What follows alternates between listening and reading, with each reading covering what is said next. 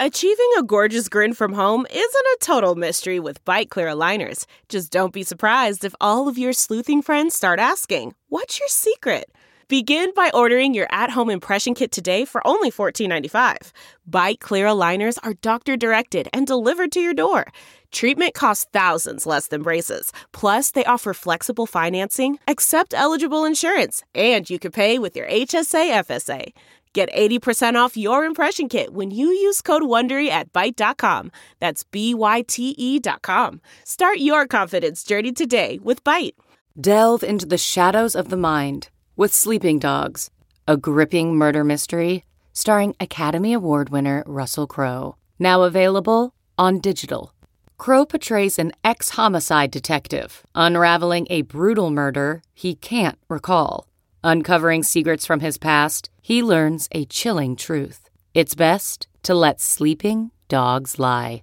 Visit sleepingdogsmovie.com slash Wondery to watch Sleeping Dogs, now on digital. That's sleepingdogsmovie.com slash Wondery. CarMax is putting peace of mind back in car shopping by putting you in the driver's seat to find a ride that's right for you. Because at CarMax, we believe you shouldn't just settle for a car. You should love your car.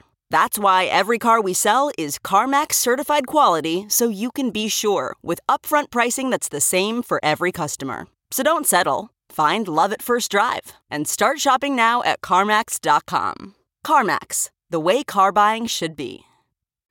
Pues arrancan los Juegos Olímpicos de Tokio 2020 y sí, me voy para allá, toda la cobertura olímpica acá en Deportes al Detalle. Y los que no saben quiénes van para allá son los jugadores del Tri. Hay un Tri en Copa Oro, pero ¿será el mismo que va a los Juegos Olímpicos? ¿Qué pasa con Funis Mori y el Chicharito? Copa América, Eurocopa, Copa Oro.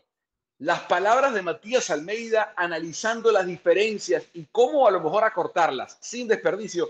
Analizamos qué tiene que hacer América para alcanzar Europa. Todo eso y mucho más acá en Deportes al Detalle.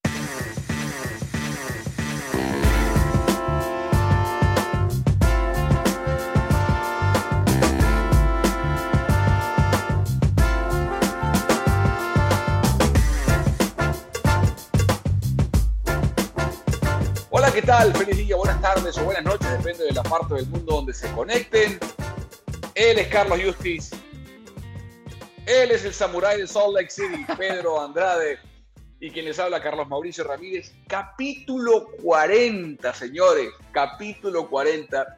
Y el de hoy es un capítulo muy especial. Porque como pueden ver, los que están viendo el podcast en YouTube, los que lo escuchan en sus plataformas de podcast, pues se lo contamos.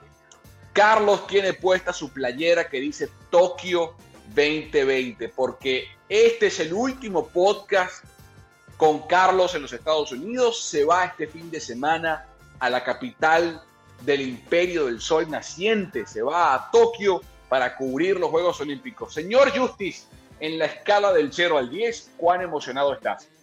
Pues eh, yo diría que un 27, un 32.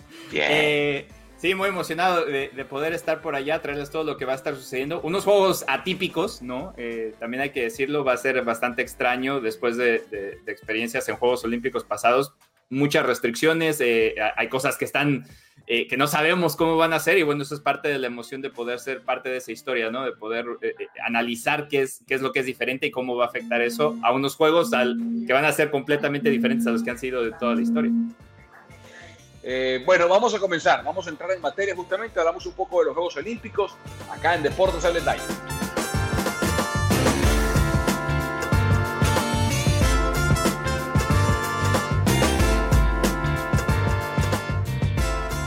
Bueno, Carlos, te vas el sábado para Tokio. Eh, cuéntanos un poco para darle eh, esa, ese trascámara, porque como nunca antes en un evento deportivo, Carlos, nosotros los periodistas y sobre todo tú que vas a estar en Tokio, eres el puente directo entre la gente y el espectáculo, porque no va a haber aficionados. Cuéntanos un poco lo que has tenido que hacer, cómo te has tenido que preparar, un poco el protocolo para llegar, porque la gente piensa que, bueno, nada, te vacunas, te montas en el avión y aterrizas en Tokio y ya está, y no es así, ¿no? No, de hecho, el, gobierno japonés eh, por, por, bastante tiempo estuvo tratando incluso de que se cancelaran los Juegos o que se volvieran a posponer eh, después de una batalla ahí con el Comité Olímpico Internacional, deciden que sí se lleven a cabo. Y, por ejemplo, en el caso, en el caso mío y de todo, toda la gente que está viajando desde los Estados Unidos, no hay un acceso como tal de los Estados Unidos hacia, hacia Tokio. Es, es una materia complicada para poder entrar. Entonces, hubo que tener unos, unos permisos especiales por parte del gobierno japonés para poder acceder a, Tokio y a todo lo, que, lo que lo rodea. Y vamos a estar básicamente en una burbuja. Eh, no vamos a poder eh, salir del hotel, siempre va a ser del hotel al, al venue o del hotel al, estadio o a lo que vayas a hacer tu reporte y de regreso eso va a ser durante 14 días. Y previo eh, tuvimos que presentar dos pruebas PCR que fueron unos kits caseros donde se tuvo que hacer el, PCR con el, con el nasal swab básicamente. Eh, mandarlo. Esas dos pruebas tienen que estar certificadas por un médico y certificadas por el gobierno japonés. Eh, eso se pone en una aplicación. Eh, esa aplicación lo que va a hacer es que es básicamente tu entrada como si fuera una visa. tienes la, tienes tu, tu credencial y la aplicación funciona como una visa una vez que todo ese proceso está aprobado. Puedes llegar al aeropuerto y básicamente tener entrada al país y hay otra que, hizo el Comité Olímpico Internacional con el gobierno de Tokio que funciona como si fuera un GPS básicamente. Entonces van a tener un tracking todo el tiempo de dónde vamos a estar, a dónde vamos, porque en caso de cualquiera de nosotros, que ojalá no suceda, eh, diera positivo para una prueba, ese GPS inmediatamente manda una alerta a todos los teléfonos que estuvieron en contacto con el teléfono para decirles que están dentro de la red de, de contactos directos para que también puedan estar en cuarentena. Entonces, eh, va a ser mucho parte de logística diferente, no va a haber acceso a los atletas, antes parte de, ir a, unos Juegos Olímpicos era el acceso que uno tenía con los atletas en la Villa Olímpica, uno podía entrar, salir, platicar con ellos, platicar con los jefes de misión, con los entrenadores. Ya no, ya Todo eso está fuera, fuera, de, eh, fuera de discusión, no se va a poder hacer. Sí va a haber unos momentos donde... Eh, vamos a poder tener momentos específicos con los atletas, pero van a ser detrás de un acrílico solamente en un tiempo determinado eh, se tienen que hacer estos pedidos por anticipado y serán unos 5 o 10 minutos. Tendrás chance de hacerles unas 3, 4 preguntas tal vez para poder tener ese acceso directo. Y nada más, eh, todo lo que son, que estamos acostumbrados, conferencias de prensa, eh, zonas mixtas, todo eso va a ser virtual. la zona mixta incluso va a ser manejada por el Comité Olímpico Internacional y se va a mandar por, por un feed internacional. Ahora, pensando, Carlos, en, en por ejemplo, una de las cosas, tratando de ver un poco el vaso medio lleno en vez de medio vacío, ¿no?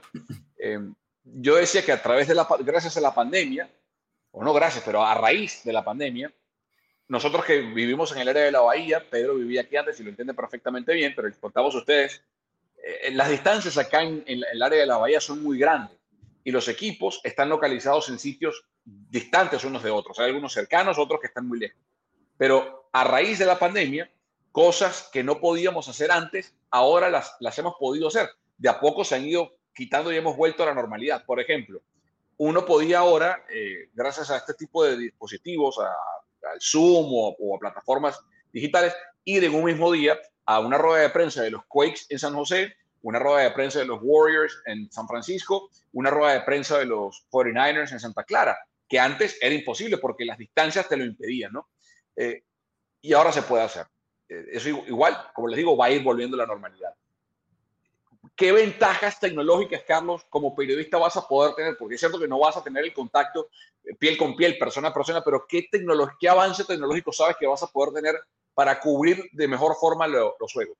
Pues definitivamente lo, lo que mencionas, eh, parte de las complicaciones que había a veces de, de, tiempos era precisamente ese. Si tú físicamente estabas en, en, el centro acuático cubriendo alguna, alguna nota y venía una medalla de oro que estaba tal vez en el Estadio Nacional, pues ese recorrido de 40 minutos, una hora, era imposible ir de un lado a otro. Ahora puedes hacer ese brinco inmediato, ¿no? Si te toca eh, esa disponibilidad de ese día de estar haciendo la entrevista uno a uno con el atleta, pero tienes que hacer otra en, ese momento con alguien que está entrenando en otro, en otro lugar, lo puedes hacer ahí mismo donde estás, te subes, te subes al, carro, prendes la computadora y, lo haces mientras tengas una opción de, de Wi-Fi y sobre todo, si hay algo que Japón es el líder en, eso, es la tecnología. O sea, mm. dentro de la burbuja, yo creo que lo último que va, a tener problemas es precisamente la tecnología y además cosas que todavía a lo mejor no han enseñado totalmente, que, a lo mejor están diseñadas para ser un poquito diferente, pero, pero sí se van a poder mm. aprovechar, es que una vez que estemos allá y podamos estar en ese contacto con, todo, va a haber muchos recursos para poder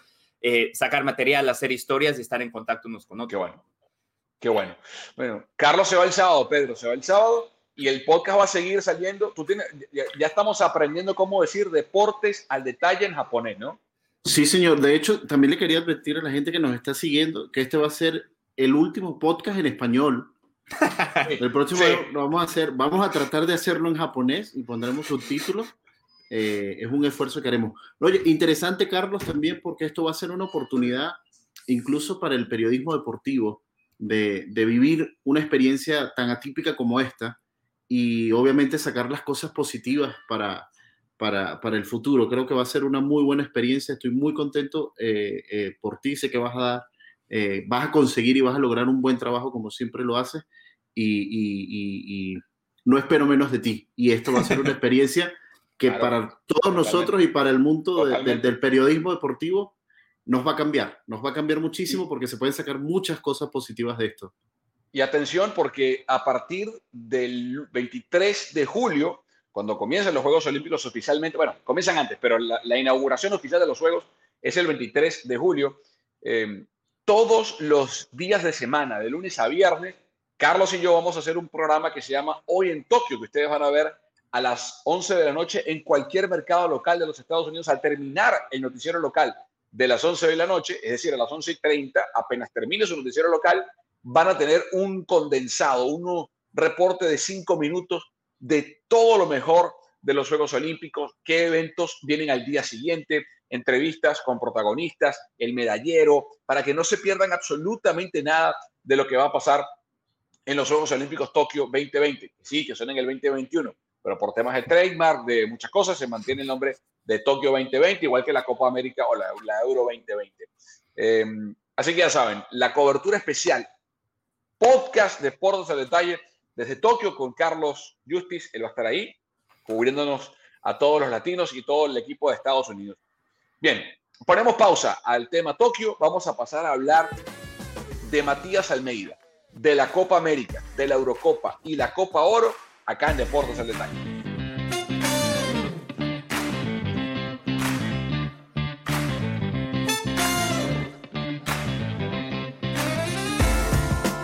Cuando un técnico como Matías Almeida dirige a un club cercano a uno, es obligatorio pedir su referencia, no solamente con la realidad del club al que dirige, sino del contexto fútbol. Un tipo que fue mundialista, participó en Copas América, jugó en Europa, en clubes como la Lazio, como el Inter de Milán, entre otros clubes, y, que tiene mucha experiencia.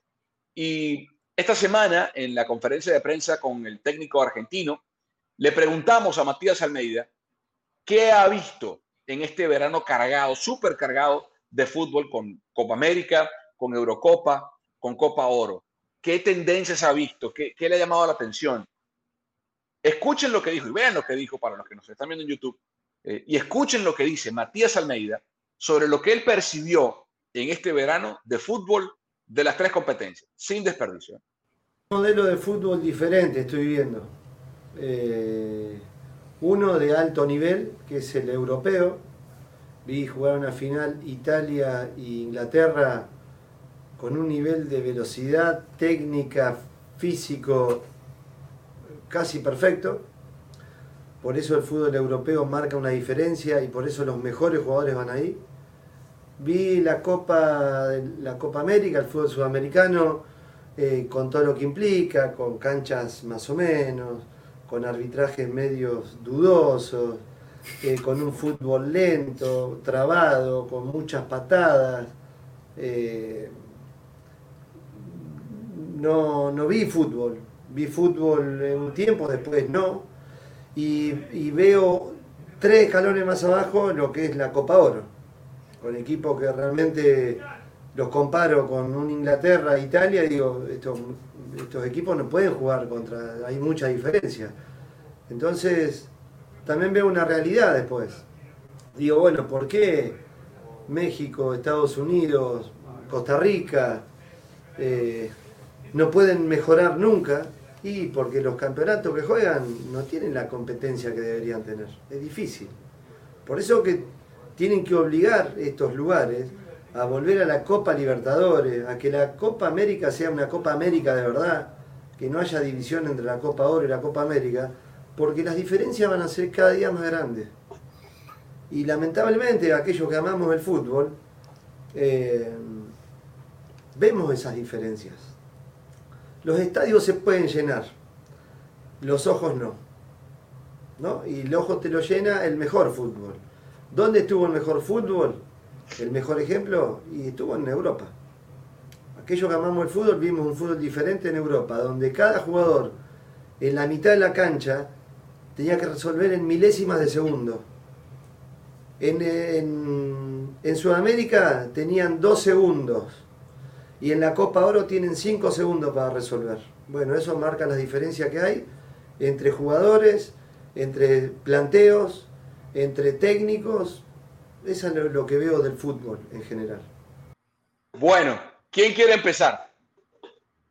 Yo, yo empiezo. Tiene la palabra el señor Carlos Yuti. Eh, estoy totalmente de acuerdo con, con, Matías, creo que no hay, no hay discusión en ese sentido. Y el problema no es que veamos el fútbol europeo, o sea, es lógico que el fútbol europeo esté a ese nivel, eh, me parece incluso bueno para el deporte que, que, podamos ver la capacidad a la que puede llegar, pero entonces cuando se refiere, porque una cosa que no se debe perder en esa, en, en, esa traducción es que cuando dice los tres escalones más abajo, habla de Europa, no de Sudamérica. No hay tres escalones abajo de Sudamérica a CONCACAF. Y el problema es que pues, siento que a veces no se da, no, es que el problema es que los sudamericanos no se están dando cuenta de eso. No. Parte, parte del problema que estamos teniendo es que salvo Brasil y Argentina, que están en un nivel aparte por la cantidad de jugadores que pueden exportar, los demás están dormidos porque están metidos en ese, en ese grupo con Brasil y Argentina y creen que están al mismo nivel. Y la verdad es que no es cierto. Parte de eso era lo que pasaba en clubes cuando México iba a jugar la Copa Libertadores. Te das cuenta todas las falencias que tienen como clubes, como estructura de fútbol a nivel nacional. Entonces, cuando vienen estos pleitos que son de dinero, porque no hay otra excusa, cuando viene este pleito de dinero entre CONCACAF y CONMEBOL para quedarse con lo redituable de cada uno de sus torneos, es, nos está pasando la factura no nada más a México, a Costa Rica y a, Estados Unidos, le está pasando la, factura también a Bolivia, a Venezuela, a Perú, a Ecuador, porque a lo mejor eh, de repente por ahí Chile o, Uruguay se pueden meter en ese grupo elite con unas buenas camadas, pero no es constante. Entonces, la verdad es que como, como continente, con, toda la riqueza cultural, deportiva y, y de fútbol que tenemos, o sea, hay que abrir los ojos de que nos tenemos que unir y que hay una forma en la que todos salgan ganando en nivel, en dinero y que no se está haciendo, porque estos pleitos que hubo entre la, Conmebol precisamente y México, por ejemplo, que era el que más participaba en Copa América y en, Libertadores, a la hora de quererse quedar ellos con la parte del pastel y no tratar a México como, como, un, como parte de eso, sino como un invitado más y quererle sacar solamente el dinero, pues les pasa la factura a todos y ahí se está viendo, se vio en esta Copa América. Sí, hay muchas cosas que concuerdo contigo, Carlos, sobre todo, mira, en el caso de la Conmebol, lo que más daño hace es que siempre está asegurado la participación tanto de Brasil como Argentina. El resto simplemente va a dejar jugar por el tercer cuarto y el repechaje. Y eso le hace daño a equipos como, por ejemplo, nuestra selección, la Vinotinto, Bolivia, equipos como, por ejemplo, Perú. Se notó mucho en la Copa América, Uruguay y Chile ya son generaciones salientes, ya son generaciones que ya no dan para más sea, ya dieron y aportaron algo en los años anteriores, en, en las ediciones anteriores, sobre todo de Copa América, pero ya, hasta ahí, se les, hasta ahí les llegó la gasolina. Mm. Y tienes otras selecciones como Colombia, que su pecado, para mí, y con todo respeto a la selección colombiana, es pensarse que como juega con Brasil y Argentina, es superior a México, por ejemplo, o es superior a Dinamarca, o es superior a Eslovenia, a cualquier país europeo y luego vamos y nos llevamos el tortazo en la cara y la sorpresa en la cara. Lo que dice el Matías Almeida también, que impacta mucho en el tema de las ligas locales. Mm. ¿Por qué Europa juega a otro nivel? Porque Europa tiene ligas de otro nivel. O sea, nosotros tenemos ligas, por ejemplo, no vale el caso ni siquiera poner de ejemplo la liga venezolana porque ha sido muy maltratada. Además, por condiciones incluso ahorita de país y política es muy difícil que en Venezuela se exporte un talento muy bueno. Y sin embargo, Venezuela ha generado talento que se ha ido a Europa, pero es talento que estamos desperdiciando para nuestra liga local y que no, y que no se refleja tampoco en la selección nacional. Y tenemos también otras ligas, por ejemplo, ahorita que comenzó todo este rollo de la Liga Mexicana, de que no tienen el ascenso, el descenso, etcétera. es lo mismo. O sea, es como que Europa dio un paso al frente y por eso Europa está exportando espectáculos. Yo creo que no es un tema de fútbol. Fútbol es un juego de 11, de 11 contra 11 donde tienes que anotar, meter la pelota o defender que no te la metan. Listo. Pero a nivel de espectáculo, Europa está, como dice muy bien Matías Almeida, dos, tres escalones por arriba. Y se notó. Y, y casualmente lo vimos, pudimos verlo, porque este verano coincidieron Copa América, Eurocopa y Copa Oro. Entonces es muy evidente. Que nunca pasa. Eh, y falta el fútbol olímpico, que es otro medidor, es otro termómetro. Hay varias cosas. Primero, hay una realidad social y económica. Europa es un continente económicamente más sólido que América. Hay países en América que están económicamente bien y que, y que pueden, tienen una estructura deportiva que le permite a los campeonatos de esos países tener estructuras buenas, como Estados Unidos, como México, Brasil. Me refiero a infraestructura. Y poco más, ¿eh? Y poco más. Entonces, primera diferencia, porque es cierto que en América y Europa se juega el mismo deporte, pero el juego es totalmente distinto. Y lo es porque, por ejemplo, eh, ¿cómo jugar? ¿Cómo le puedes pedir a futbolistas élite que jueguen el deporte al nivel élite si el pasto, si la grama en la que lo practican no es el mismo? Eh, es como pedirle, no sé, a, un nadador que, eh, gane oro en una piscina olímpica eh, con agua fría y otro con agua caliente, con, escombros en el medio, con, un pato nadando al lado. Es el mismo deporte, pero no es el mismo deporte en realidad, porque no tienes las mismas condiciones para practicar ese mismo deporte. Y ese es, ese es un tema que está por encima de lo deportivo, porque entonces entraríamos, Carlos y Pedro, en debates socioeconómicos, debates eh, políticos y de lo deprimido que está el continente financieramente hablando. Porque, digamos, los tres somos americanos, Carlos es mexicano, Pedro y yo somos venezolanos, y conocemos las realidades económicas de nuestros países, la depresión que viven, eh, lo complicado que es para otro tipo de negocios subsistir mucho más para el deporte profesional.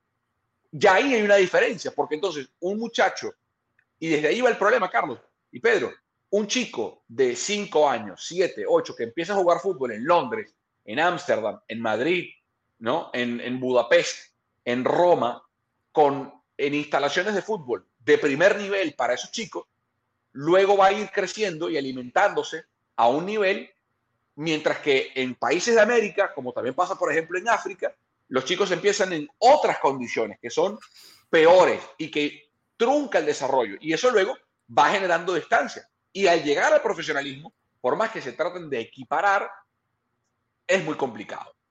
Eh, pero fíjense, Argentina, Brasil, que son selecciones top, que tienen futbolistas en Europa, porque todos juegan en Europa, o el 95% juegan en Europa, igual que Colombia, igual que Chile y Uruguay.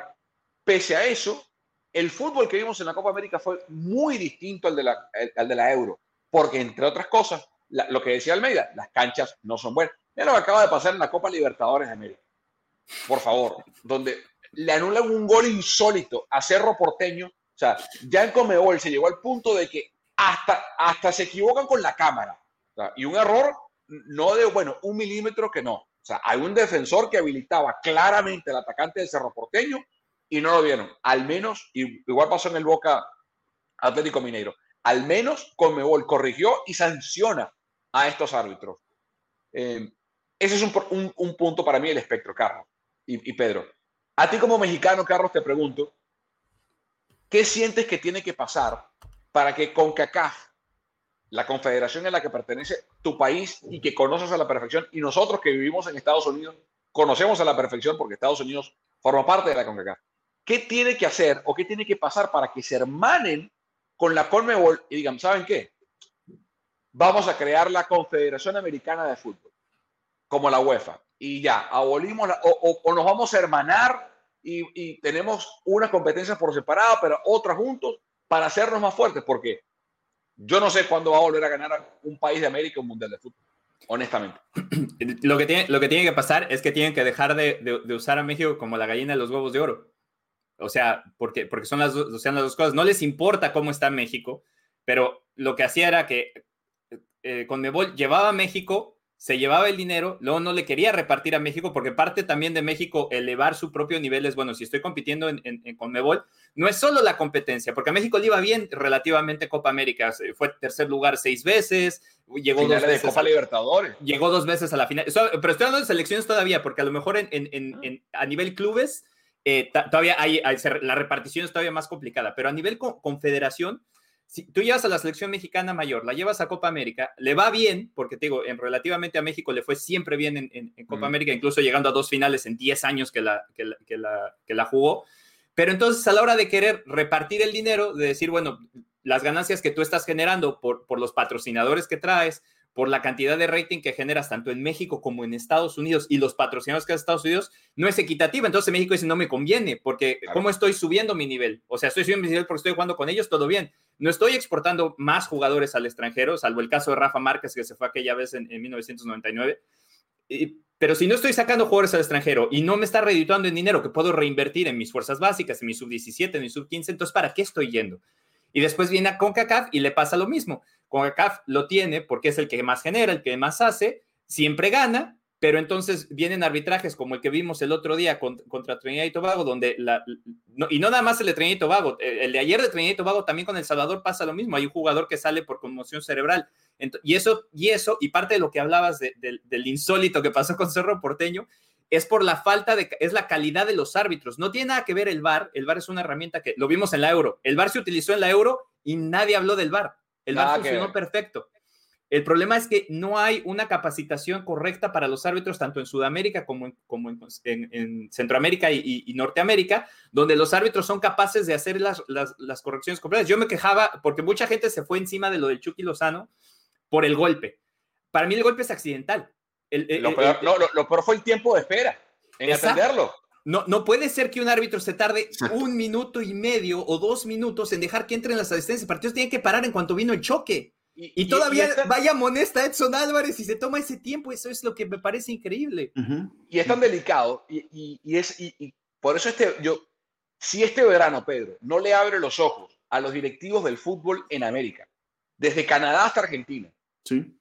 yo todos los días doy gracias a Dios de que lo que le pasó a Christian Eriksen no pasó en la Copa América o no ha pasado y que no pase en la Copa Oro. Porque una de las cosas de las que se habló, y con razón, de la reacción de Simon Kjaer para su compañero, de la reacción del cuerpo médico y de los paramédicos que le salvaron la vida a Christian Eriksen. Poco se habla, Carlos y Pedro, del árbitro del partido, que si no reacciona rápido, se muere Eriksen en el pasto. Entonces, la gente, no, que están exagerando. No estamos exagerando. La vida de uno de estos futbolistas también depende del árbitro, porque afortunadamente lo del Chucky Lozano no pasó a mayores. Pero y si hubiese pasado a mayores, Lozano estuvo tendido en el pasto, ¿cuánto, Carlos? ¿Un minuto y medio? ¿Un minuto? Más, más, mucho más tiempo. Estuvo hasta tres minutos. Entonces, y lo peligroso fue, y lo peligroso, más allá del golpe, lo peligroso fue el movimiento que hace el cuello. Claro. O sea, el cuello totalmente flexionado hacia atrás es lo que se llama, o sea, lo, que coloquialmente decimos se desnuca. O sea, pudo haber perdido totalmente la conexión cervical. Y eso es, o sea, mortal. Eso es, se apagaron las luces, no hay nada que hacer. Y, es lo preocupante, o sea, no, es lo que dice, o sea, además pierdes tiempo, porque eso es perder tiempo, pierdes mm. tiempo en discutir con jugadores en vez de ver qué es lo que está ocurriendo. O sea, ya va, espérate, te están gritando, es el temple de un árbitro, me están gritando, ya va, ok, vengan, vengan, listo. Y después, si tú quieres ser protagonista y quieres comenzar a tirar tarjeta, es problema aparte. Primero, atiende lo que está ocurriendo. O sea, es el ser protagonista. Pero, o sea, algo tan sencillo. Yo no sé si tú lo llegaste a ver, Carlos. Yo llegué a ver árbitros que llegaban. El árbitro era de no sé, para ponerlo en Estados Unidos, el árbitro vivía en California y tenía que ir a arbitrar a Utah y el árbitro pagaba de su bolsillo el pasaje en autobús, porque tampoco le alcanzaba para irse en avión, en autobús. Entonces, si tú tienes esa degeneración, porque eso es una degeneración, ¿qué puedes esperar cuando están en el juego para nivelar? ¿Qué puedes esperar de un árbitro que a lo mejor no mide con la misma vara a Neymar a Messi que al Colorado Aristigueta? ¿Me explico? O sea, ¿qué puedes esperar de eso? No, y, la final de la Euro fue, fue tan reveladora, Carlos, porque todo fue perfecto. El pasto en Wembley estaba perfecto. Había gente en el estadio con las medidas de protocolos de seguridad y de sanidad a la perfección. Bjorn Kuipers, el árbitro, pitó un partido perfecto. No se sintió, no dejó jugar, es una final, no quiso ser, se, se, sacó de la ecuación, que es lo que un árbitro élite debe hacer, pasar desapercibido, eh, los ritmos, la contienda. Eh, llovió ese día en Londres, en Wembley, el, el pasto nunca se dio un pozo, un charco, nada que interrumpiera el desarrollo del partido. Eh, fue un gusto. Y, y, de nuevo, que hayan coincidido Copa América y Eurocopa. Yo decía que, y, aparte, creo que lo peor que le pasó a la Copa América era que venía después de la Euro. Por diferencias horarias, nosotros nos despertábamos. Yo aquí en California me despertaba. Los partidos eran a las unos a las 6 de la mañana, luego eran 9 de la mañana, 12 del mediodía. Era fijo, 9 y 12. Y luego tenías 4 de la tarde, 6 de la tarde Copa América. Y yo decía, le decía a mi esposa y, a amigos en el canal que era, era como desayunar con el postre y luego eh, comerse primero el postre y luego la ensalada.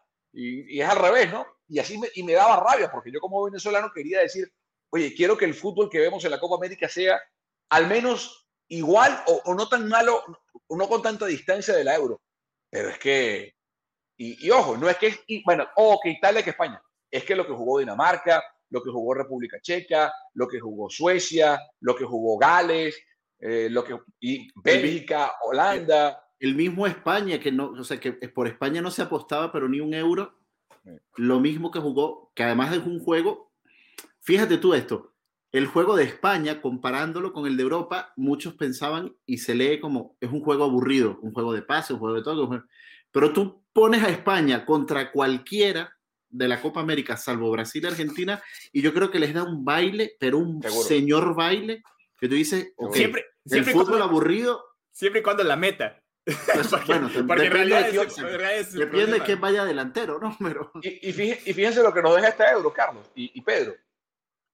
La selección que gana la Eurocopa, Italia, fue para mí la que mejor jugó y que se lo, y se lo dijimos en el podcast, cuidado con Italia. Para mí fue la que mejor jugó y una selección, Carlos, que no fue al Mundial. O sea, Italia, tetracampeón del mundo, pasó de el bochorno más grande en su historia futbolística, no jugar la Copa del Mundo en Rusia, a tres años después ganar la Eurocopa jugando el mejor fútbol de Europa. Eso nos habla de la capacidad de reinvención, de la capacidad de eh, modificación de un país que estuvo golpeado terriblemente por el COVID-19 una liga que ha perdido quilates, porque la, la Serie hoy no es lo que era en los 80s o 90s, pero esta generación, con un técnico italiano, se ha reinventado y ahora el fútbol de Italia se va para arriba. Entonces, yo como sudamericano me da, me da rabia, me preocupa y, y, siento, igual que Almeida, que mientras no se hermanen con CACAF y le digan, muchachos, nos están pegando un baile los de allá, vamos a ver cómo hacemos para que entre todos seamos mejores nosotros para luego ir a darles pelea, porque es que, es que además el mismo, el mismo formato de competencia no les ayuda, porque Copa América puede jactarse de, tener selecciones grandes, pero no puede ser que nos aventamos, ¿cuántos fueron? ¿24 partidos para sacar dos selecciones? O sea, Colombia pasa de panzazo y acaba jugando una semifinal, entonces eso tampoco les ayuda, por eso eh, sería, sería bueno que a lo mejor el hexagonal final de CONCACAF pasara, pasara a jugar Copa América para que por lo menos fueran 16 selecciones como era la vieja Eurocopa mm. y ahí ya hay más competencia porque entonces te peleas pocos lugares porque, porque mientras tampoco, entre ellos tampoco se van a ayudar. Si estás constantemente jugando una Copa América donde 10 califican 8 a los cuartos de final, te, estás mintiendo, te estás mintiendo solo. Solo, solo mídelo por la diferencia entre Ecuador, Perú y Venezuela, que estuvieron en el mismo grupo. Dos de ellos avanzaron. ¿Y cuál fue la diferencia en el grupo? nada. Nada. Nada. O sea, un juego terrible. Además, una selección de Venezuela que nos dio el, mal de las siete plagas. O Sí, les pasó pero, pero, pero, aparte. Y, ahí era como. Y, ahí, perdón, Carlos, era como decir: tienes, tienes una selección que, o sea, fue con. Literal, mandaron y agarraron y mandaron un mensaje a todos los venezolanos, o sea, ¿tienes disponibilidad mañana a jugar? Sí, vente. Y la diferencia, o sea, Venezuela le empató a Ecuador, 2-2. Le empató a Colombia, perdió con Perú. te estoy hablando de una selección de Venezuela que estaba totalmente improvisada y que los otros tres equipos que se suponen venían jugando juntos vienen de las eliminatorias, Colombia con un nivel muy superior y empataron. No, no. Y, hay cosas que a mí me parecen absurdas. ¿Cuántos países hay en América? O sea, ¿cuántas selecciones hay inscritas en la FIFA? 50. Digo, desde Canadá hasta Argentina. Porque esa es, otra de las mentiras que nos seguimos diciendo en América. Bueno, porque es que en, Europa hay más selecciones.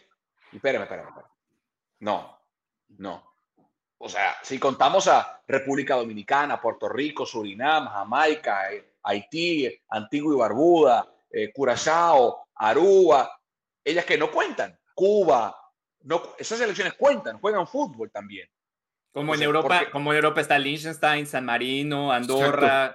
Exactamente. ¿Y, ¿Y quiénes compiten siempre? España, Italia, Inglaterra, Alemania, Francia. entonces no, no, nos mintamos.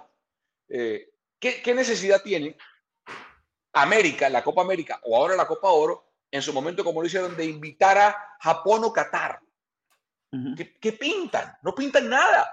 Y, y, no, y no es porque no quiera que vengan, sino que yo preferiría que a la Copa Oro invitaran, en vez de a Qatar, inviten a, Ecuador o inviten a, no sé, a Venezuela. Que se hizo en algún momento. O sea, como, como pasaba que Estados Unidos o México eran invitados a la Copa.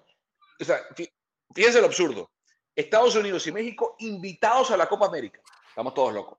O sea, estamos invitando a países de América a jugar en la Copa América. En fin. Los Estados Unidos de América en la Copa América. Estamos todos locos. Sí, pero no son parte de la Copa América. No, no son parte de la Copa América.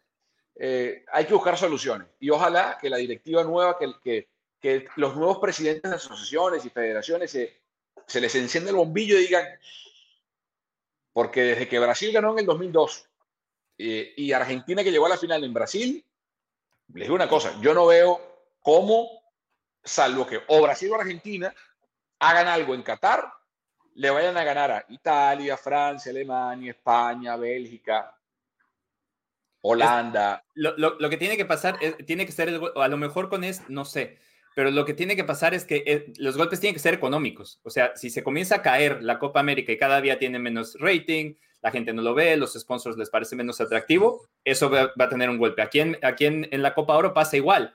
Si de repente entonces ya no se llenan los estadios de 82, como ayer pasó, ayer una de las partes por la que CAF no le quiso poner la multa por, por el grito homofóbico a mm. México fue el pretexto de que iban a jugar en el Cotton Bowl de Dallas, que le caben 82 mil personas y se suponía que estaba vendido. Al final del partido se presentaron 15 mil personas. Si eso sigue sucediendo, entonces va a haber cambios. Pero mientras vengan y haya 85 mil personas, en el nivel les importa, les importa un bledo si está, si está bien, si está mal, si está El Salvador, si tengo que hacer sanciones, si tengo que poner árbitros, quitar árbitros, no les importa, lo van a seguir haciendo y, eso es lo que tiene que cambiar. Bueno, eh, dejamos de lado el tema de las diferencias entre América, Europa y Centroamérica para hablar de la selección mexicana que ayer jugó ante Guatemala y lo que estamos viendo del Tri y qué va a pasar en los Juegos Olímpicos acá en Deportes al Detalle.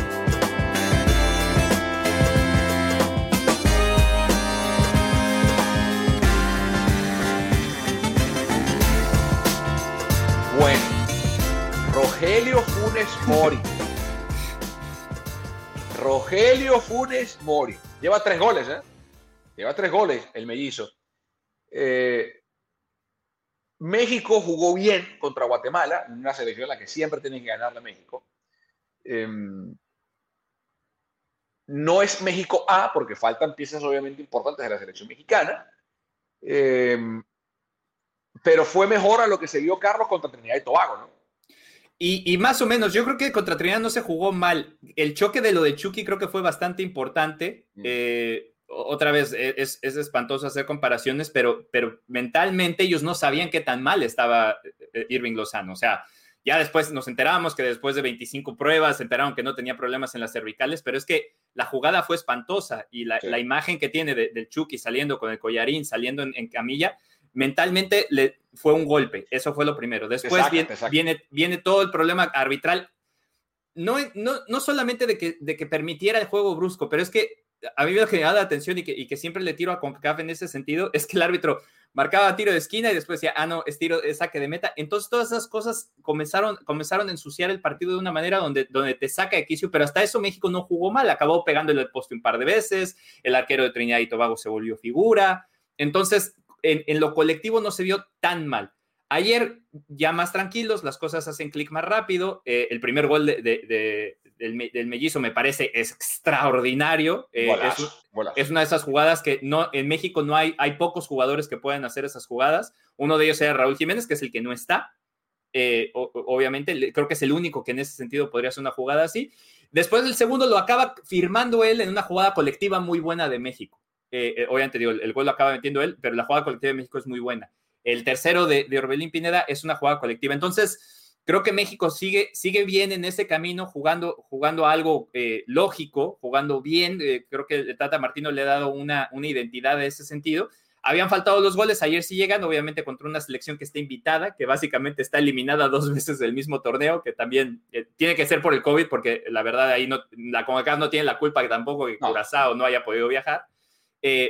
Pero, pero bien, a secas, obviamente va a venir lo más complicado todavía. México sigue eh, obligado a tener que ganar eh, esta Copa Oro, pero hay selección. A mí me gusta lo que está haciendo, por ejemplo, El Salvador. Creo que lo que está haciendo Honduras es muy bueno, lo que está haciendo Costa Rica es bueno, y aunque Estados Unidos no está con lo mejor que tiene, son jugadores, son, son equipos que sí le van a exigir un poquito más, entonces vamos a ver qué tal le va. Pero ayer bien, a secas, haciendo, haciendo la tarea, como diríamos. Mira, yo creo que este México y, lo firmo, este México consiguió la pieza que le faltaba, que es Funes Mori. La selección mexicana tiene fútbol, ha tenido fútbol, ha tenido esquema, ha tenido juegos de ataques, ha tenido volante, tiene buena defensa, ha tenido arquero. Pero ¿qué le faltaba? El gol. El gol. No está el Chícharo, Raúl Jiménez tuvo la lamentable lesión que lo apartó por mucho tiempo, llegó Funes Mori. Eso para mí es la pieza clave que le faltaba a la, selección. La Copa Oro, y, regreso un poquito al tema la, la, Copa Oro se le ve como, como anillo al dedo a México porque como que vas poco a poco escalando en tu nivel y en tu exigencia para llegar a la final.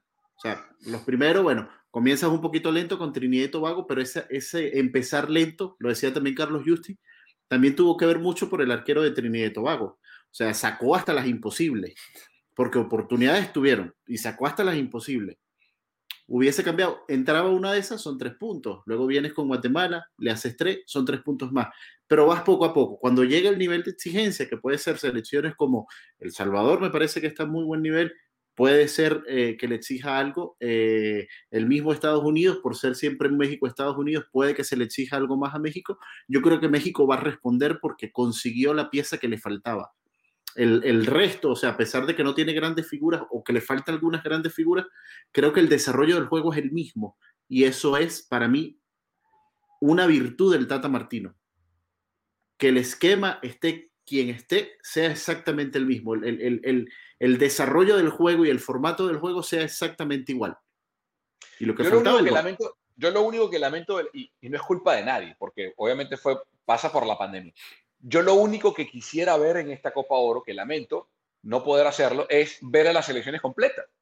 Eh, ver a Estados Unidos completo, ver a México que está bastante completo, pero no está, o sea, hay piezas que no están por los Juegos Olímpicos, porque están en la concentración para Tokio. Eh, es lo único. De resto, coincido con Pedro y lo decíamos. ¿Por qué, de nuevo, Carlos, apelo a tu nacionalidad y tu conocimiento profundo del fútbol mexicano? ¿Por qué sientes que hay rechazo de cierto sector del aficionado, no sé si de la prensa mexicana, al naturalizado? Porque no es nuevo. O sea, si Funes Mori fuese el primer naturalizado de México, eh, entendería. Si, si México tuviese un superávit de atacantes en ligas top del mundo, que Martino tuviese para elegir eh, una lista abundante, lo entendería. Pero ¿por qué hay gente que todavía eh, a esta altura del año y con el historial, carro, sobre todo de naturalizados que han rendido bien para la selección mexicana, ¿por qué sigue habiendo esa, eh, ese rechazo, esa, esa, esa resistencia? Eh, lamentablemente, y esto es una, una generalización cultural y por la que me la pasé peleándome en, en, Twitter la semana pasada, tanto el grito homofóbico como los problemas que hubo de racismo contra los jugadores de Trinidad y Tobago y la xenofobia y el, y, el ataque a, Funes Mori están todos juntos.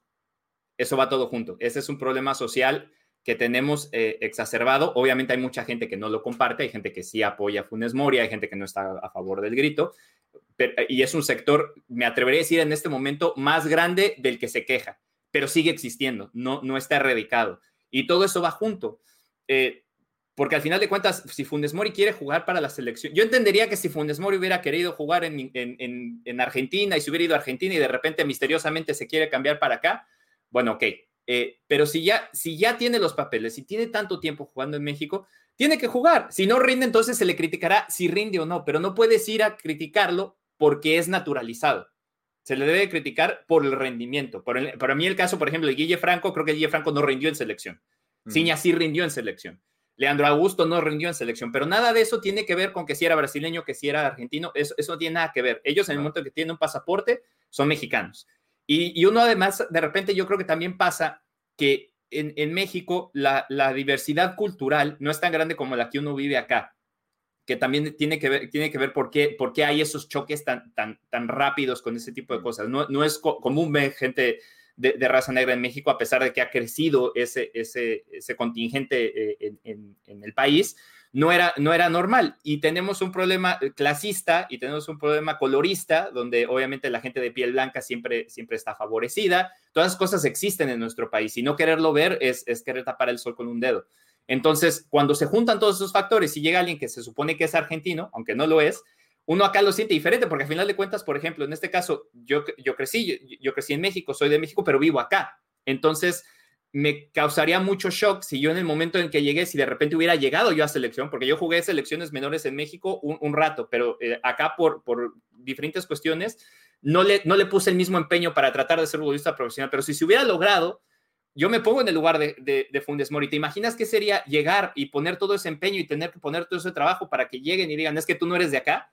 Eh, me, parece inconcebible. Entonces, yo creo que esos tres problemas están ligados totalmente y va a seguir sucediendo, pero al final de cuentas no debería ser así. A mí me parece que, que tiene que ser, en este caso, eh, Funes por el tipo de jugador que es, rinde dentro del esquema que tiene el Tata Martino, era una pieza que Macías no podía cumplir, Henry Martin no podía cumplir, Funes Mori sí, porque incluso ayer pudo haberse salido con además de los dos goles, dos asistencias, hace una, hace una asistencia increíble que le deja a, a, a, al, al, Guti, eh, a, Guti de frente, Ari Gutiérrez de frente, que al final no se puede definir porque le, le cae encima, el, el, el, arquero hace una, buena, hace una buena tajada, pero la jugada que hace Funes Mori es muy interesante. Y ese tipo de factores para mí es lo que vale. Lo demás, digo, va a seguir sucediendo porque lamentablemente en México así somos.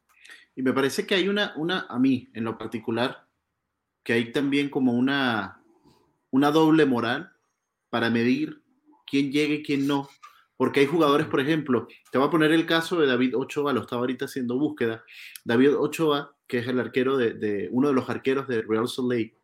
David Ochoa en este momento se encuentra concentrado porque Freddy Juárez le dio el permiso de que se concentrara por una semana con la selección mexicana para que probara, para que él pudiese tomar una decisión.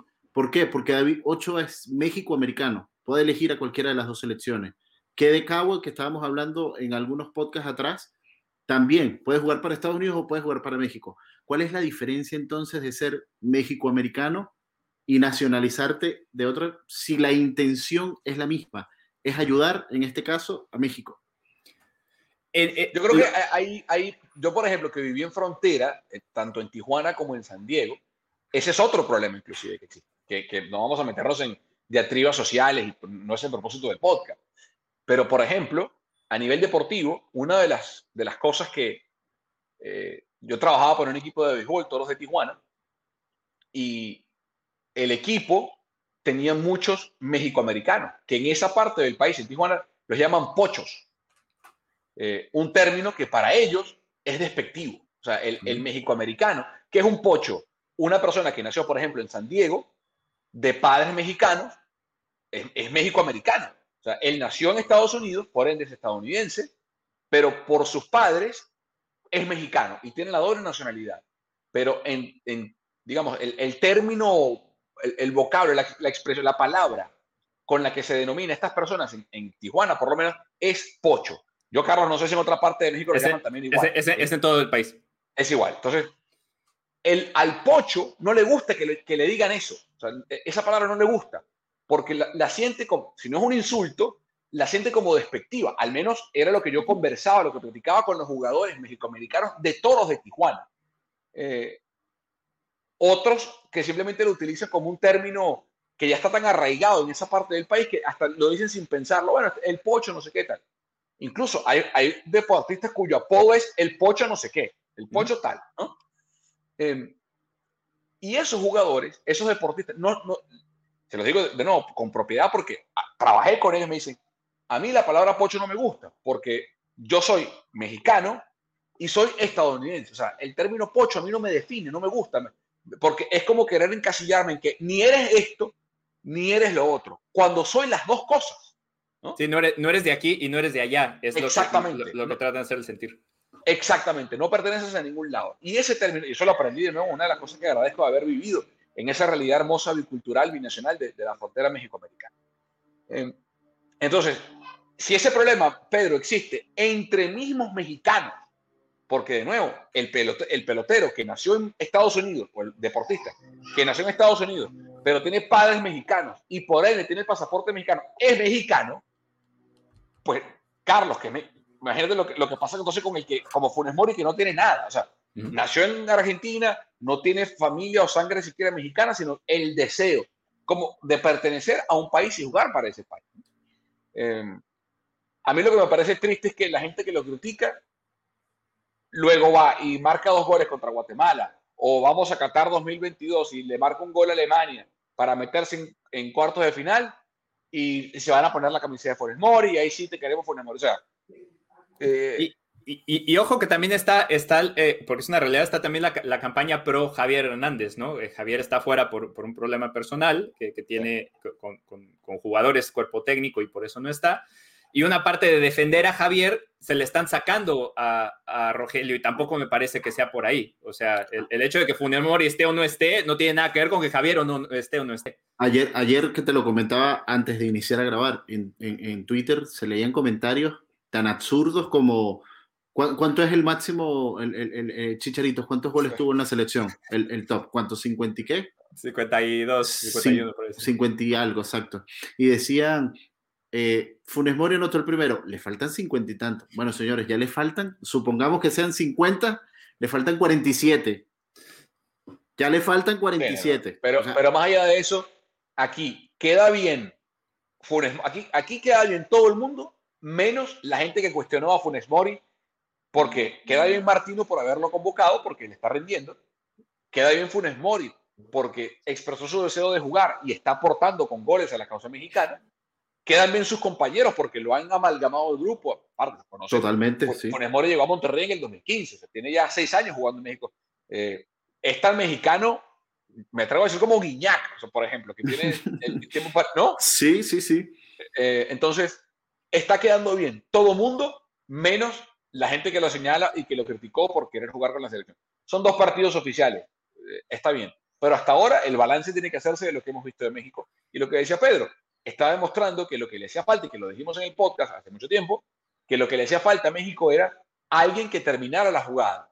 Y además, alguien que fuese capaz de generar para los demás desde esa posición de delantero centro que arrastra a los centrales, que crea espacios detrás de la línea para que los volantes extremos que atacan ese espacio, el Chucky cuando está sano, o, o Corona ayer. Eh, o Corona, exactamente, Corona ayer, o Aguirre, o los que se sumen, o Efraín Álvarez, o los que aparezcan en, en su momento el Canelo o, o Alexis Vega, aparezcan y se suman como lo hizo Orbelín Pineda en el tercer gol. Eh, y bueno, eh, así estamos. Eh, para sí, cerrar, Carlos, para yo, cerrar. Yo, dime. ¿Mm? No, dale, para cerrar.